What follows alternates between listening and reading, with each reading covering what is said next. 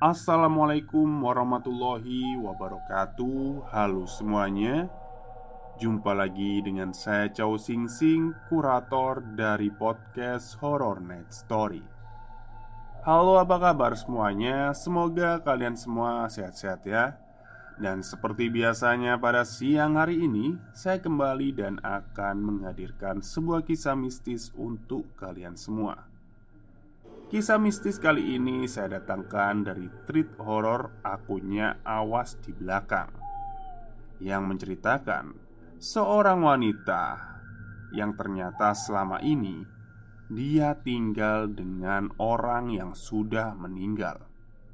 Oke, daripada kita berlama-lama, mari kita simak ceritanya. Pernah nggak sih lo beranggapan kalau seseorang yang lo hadapi itu ternyata bukan manusia? Pengalaman ini masih gue simpen rapi dalam ingatan gue.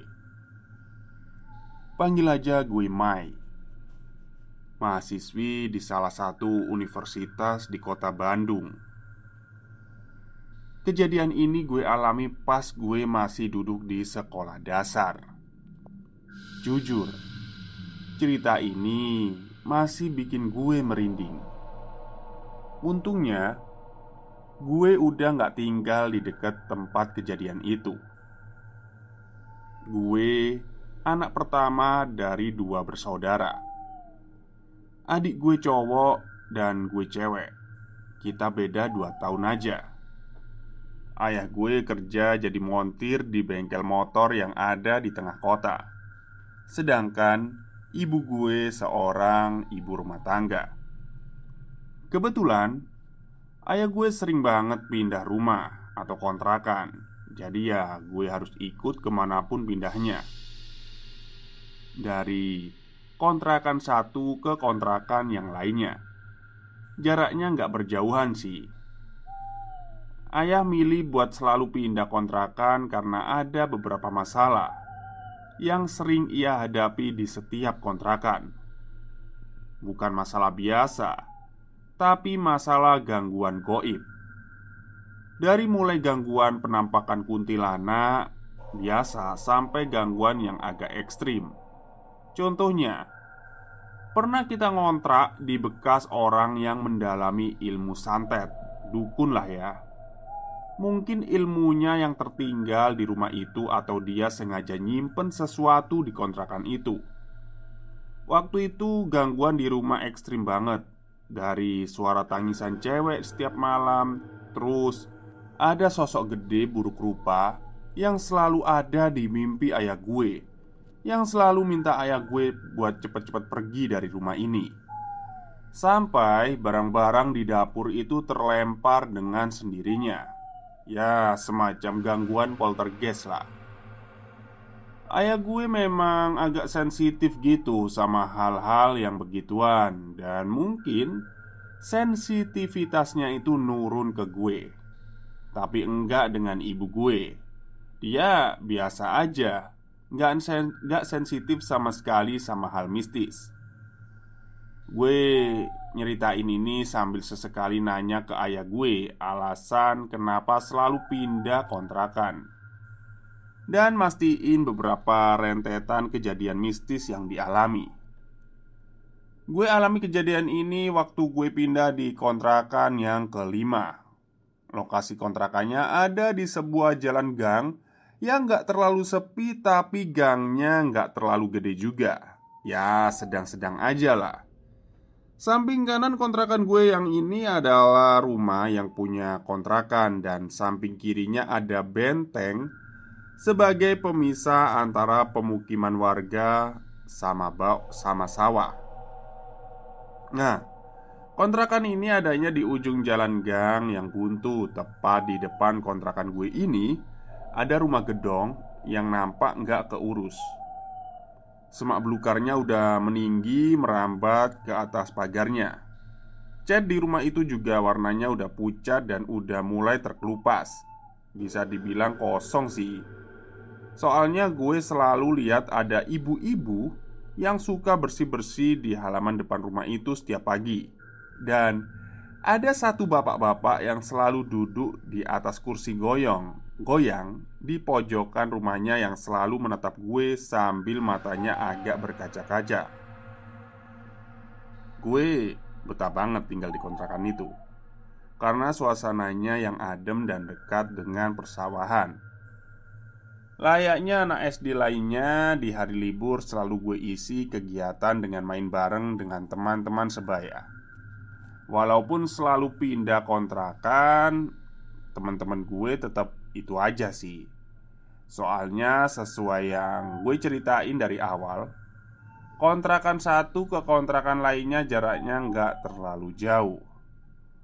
Gue suka banget main di rumah temen gue yang namanya Ira bareng teman-teman yang lain ada Meti dan Hera. Mainan di rumahnya itu banyak banget soalnya. Biasalah, cewek-cewek gitu ya. Apalagi kalau mainannya bukan boneka-bonekaan. Kalau enggak ya masak-masakan lah. Dulu itu nggak ada TikTok, nggak zaman kayak nggak kayak zaman sekarang gitu. Ada TikTok, ada Instagram ya. Ya zaman dulu itu lebih enak gitu. Nah, Hari itu hari Minggu Gue habis main dari rumah Iras Kira-kira habis asyar Pas mau sampai di rumah Gue ngelihat Bapak-bapak yang biasa duduk di kursi goyang Yang ada di rumah gedong itu. Sekarang ada di depan gerbang rumah itu. Dia lagi berdiri Perawakannya biasa aja sih Nggak pendek, nggak tinggi Badannya juga kurus. Kulitnya putih, umurnya ya sekitar 50 tahunan lah. Dia pakai kaos oblong warna putih Kebawahan celana selutut. Namanya Pak Oki Matanya terus natap ke arah gue. Dari matanya gue inget ada perasaan sedih setiap kali dia ngeliat gue. Matanya agak sedikit berkaca-kaca waktu itu. Dia manggil nama gue. Nak, sini. Nah, Gue samperin dong. Iya pak ada apa? Ayo pulang nak. Mama udah nunggu. Nah gue heran Lah ini kan gue udah pulang. Iya pak.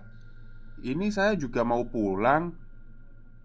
Nah Pas gue mau belok ke arah kontrakan gue Pak Oki ini bilang Lu rumahmu itu di sini nak. Nah Dia nunjuk tuh ke arah, ke arah rumah gedung itu Sambil terus natap sedih ke arah gue lah. Aduh Bukan pak. Rumahnya Mei di situ Jawab gue sambil nunjuk ke kontrakan. Nah karena waktu udah sore Gue lantas lari ninggalin Pak Oki sendirian Di depan rumah gedong itu. Ketika gue sampai di pintu kontrakan Gue lihat Pak Oki itu masih natap gue. Natapannya itu kayak sedih gitu. Besok harinya gue berangkat sekolah Kayak biasa. Gue ngelihat ibu-ibu ART lah. Asisten rumah tangga Sebut saja namanya Mbak Ina Lagi bersih-bersih di halaman rumah gedong Dan Pak Oki Masih aja natap gue dari atas kursi goyangnya yang ada di pojokan rumah. Siangnya waktu gue pulang Pak Oki sudah stay di depan gerbang rumahnya. Dari jauh Dia tetap natap gue. Pas gue lewat Tepat di depan dia Pak Oki ini langsung lari ke arah gue Terus meluk gue erat-erat. Kaget dong. Terus dia ngomong Ayah sudah lama nunggu. Ayo nak kita pulang. Mamamu udah menunggu di rumah. Nah, gue keheranan sambil nahan rasa sesak dari pelukan Pak Oki itu.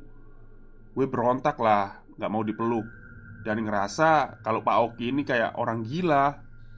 Nah, lepas dari Pak Oki Gue langsung lari ke kontrakan gue Pintu langsung gue tutup lagi Dah, ibu gue yang ada di dapur heran lihat gue buru-buru masuk rumah Kenapa, Mai? Itu, Bu. Ada orang gila tadi meluk-meluk Mai. Ibu gue lalu keluar rumah dan dia nggak nemuin siapa-siapa. Mana nggak ada siapa-siapa? Mungkin orang gilanya udah pergi Nah Gue lihat keluar Dan memang Pak Oki udah gak ada di sana. Di kursi goyang pun dia gak ada. Singkat cerita Hari Minggu paginya gue berniat main lagi ke rumahnya Ira. Di sana gue cuma lihat Mbak Ina. Gue nggak lihat Pak Oki. Penasaran Gue perhatiin di sekitar kursi goyangnya Dan memang Pak Oki nggak ada di sana Mbak, Mbak, Mbak Ina yang lihat gerak-gerik gue itu nyamperin lah ke arah gerbang Eh, kamu nyari siapa? Pak Okinya nggak ada mbak Mbak Ina terdiam Dengan nada yang sedikit terbata-bata dia bilang Kok nanya Pak Oki? Ayo ikut Mbak ke dalam rumah. Nah, karena penasaran, ya udahlah, gue ikutin aja. Di dalam rumah itu banyak banget pernak-pernik perhiasan yang dipajang di lemari pajangan. Dinding rumah itu juga banyak foto-foto di sana.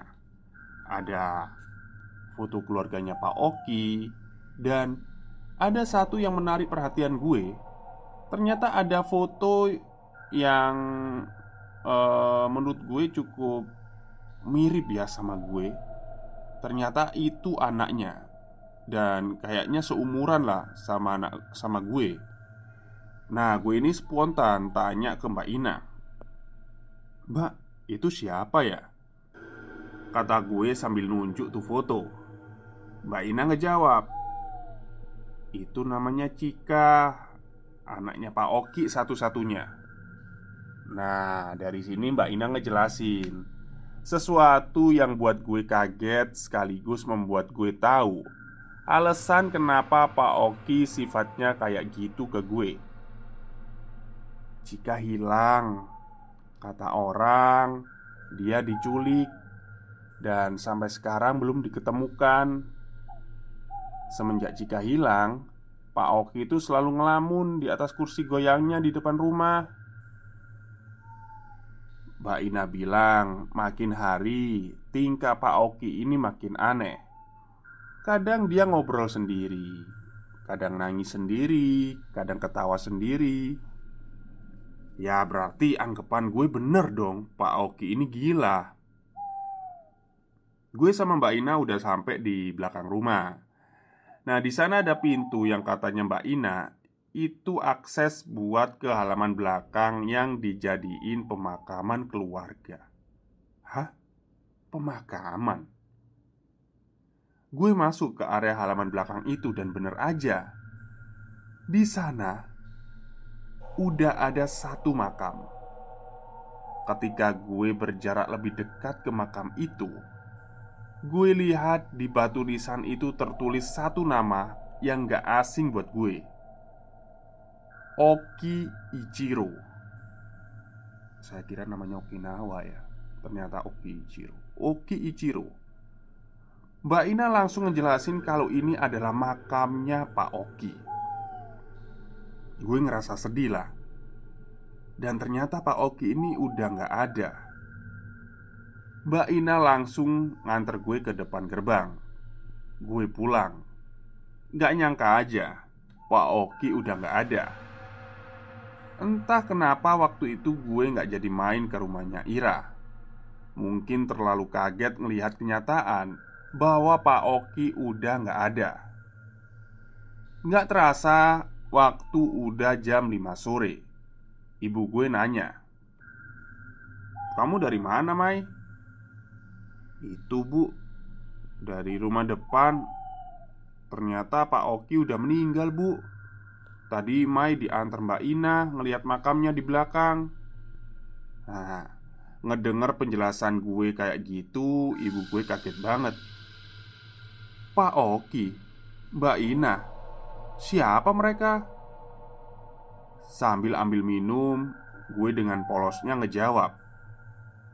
Itu loh Tetangga kita yang ada di depan rumah Ayah gue Yang waktu itu baru aja pulang langsung ibu gue itu ngasih tahu ke ayah tentang apa yang gue alami tadi. Tanpa basa-basi, ayah gue langsung tutup pintu terus dikunci.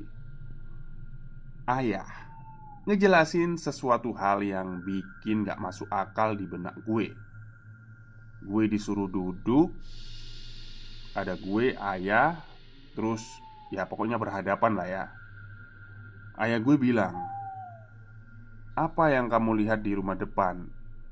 Orang-orang itu semuanya udah gak ada."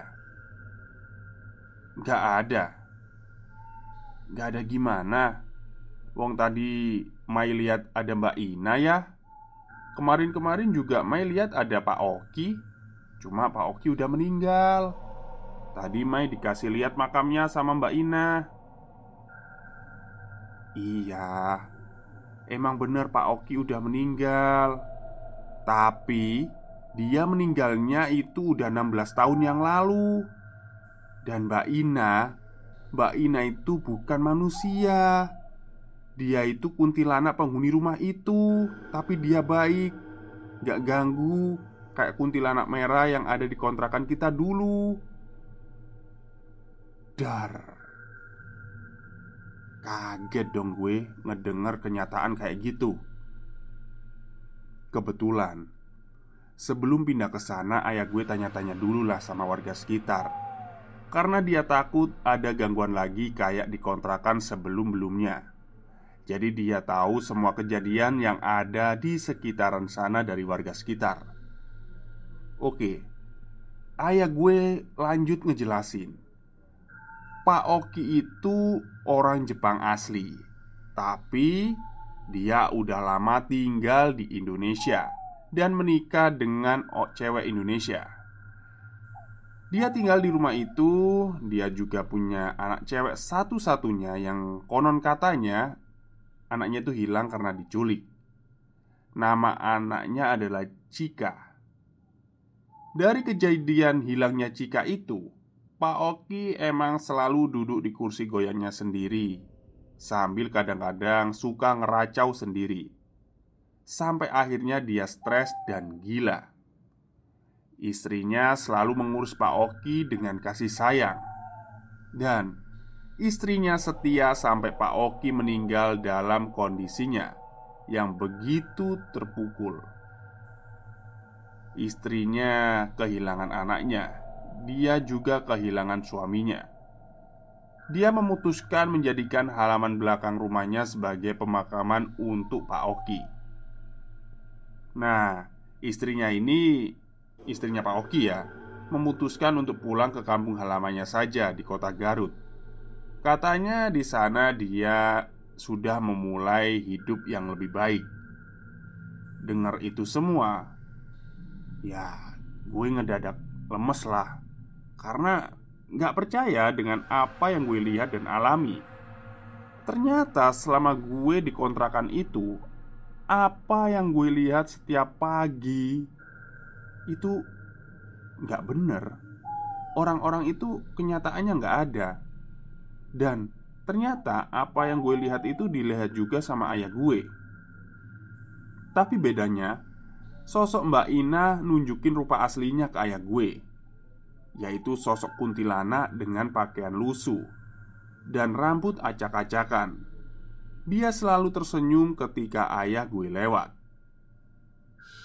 Ayah gue emang nyimpen itu semua supaya istri dan anaknya nggak takut karena memang kuntilanak itu sebenarnya nggak ganggu. Setelah gue tahu kenyataan itu semua, selama gue masih ngontrak di sana, setiap pagi berangkat sekolah, gue masih ngelihat Mbak Ina dan Pak Oki di rumah itu. Tapi bedanya, gue mempercepat langkah gue dan gue tundukin pandangan gue supaya cepat-cepat ngelewatin mereka. Pulangnya juga sama, gue masih ngelihat Pak Oki berdiri di depan gerbang. Ngelihat itu, gue langsung lari kenceng buat sampai ke, ke arah kontrakan dan buru-buru gue tutup pintu. Mungkin ayah gue sadar kalau gue ngerasa keganggu dengan kehadiran mereka. Jadi ya, ayah memutuskan untuk pindah lagi kontrakan. Di kontrakan-kontrakan selanjutnya emang masih banyak gangguan yang secara pribadi gue terima Tapi ya seiring berjalannya waktu Gue udah ngerasa biasa aja sih Sampai keadaan ekonomi keluarga kita meningkat Kita semua beli rumah untuk memulai hidup baru tanpa harus pindah-pindah kontrakan lagi. Ya sekian mungkin itu dulu ya cerita dari gue waktu kecil. Sebenarnya sih masih banyak cerita-cerita gue yang lainnya. Tapi itu dulu lah ya. Oke, bye. Baik Itulah sebuah kisah panjang Dari treat horornya Awas di belakang yang menceritakan tentang seorang perempuan yang ternyata selama ini yang dia sapa dan yang dia ajak omong itu tidak ada, alias hantu ya. Ya, bisa jadi karena mungkin si siapa ini Mei ini mirip sama anaknya Pak Oki tadi, jadi kayak secara nggak langsung itu uh, jin korin atau apalah ya yang ada di rumah itu kayak mau gangguin gitu loh. Ya semoga aja ya Pak Oki tenang di sana. Tapi cukup serem juga sih. Di belakang rumah ada makam itu meskipun makam keluarga ya. Cukup serem sih menurut saya. Oke, mungkin itu saja cerita untuk siang hari ini. Semoga kalian semua suka Selamat siang dan selamat beristirahat.